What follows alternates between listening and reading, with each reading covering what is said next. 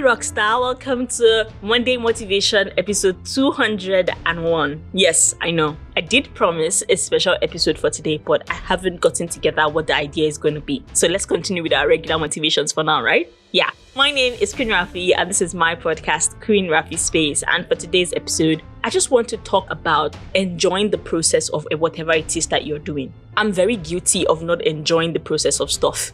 I always like to jump to the end. Like, oh, what's the end? I remember when I was in secondary school, oh, by the time I get to final year, yes, that's when I'll be happy, right? I mean, I got to SS3, I did a couple of things I was happy about. By the time my results went home, that's it. University was the same thing. I just wanted to collect that certificate. Let me just collect that certificate. Collected the certificate. I felt the most empty I've ever felt in my life.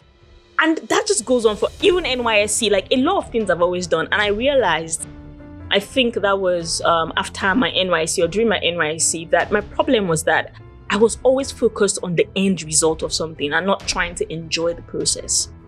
And sometimes the end result doesn't give you as much joy as you think that it's going to.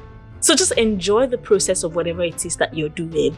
Try to bask in the little days of your little beginnings, the days where you know, you're trying to put one and two together. The day where you finally understood that, oh, if I put this and this together, it's going to give me the result that I want.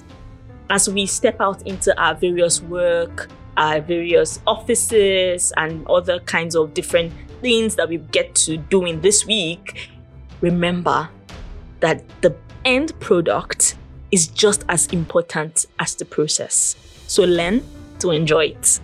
Thanks for listening. Have yourself a fantastic and beautiful week ahead.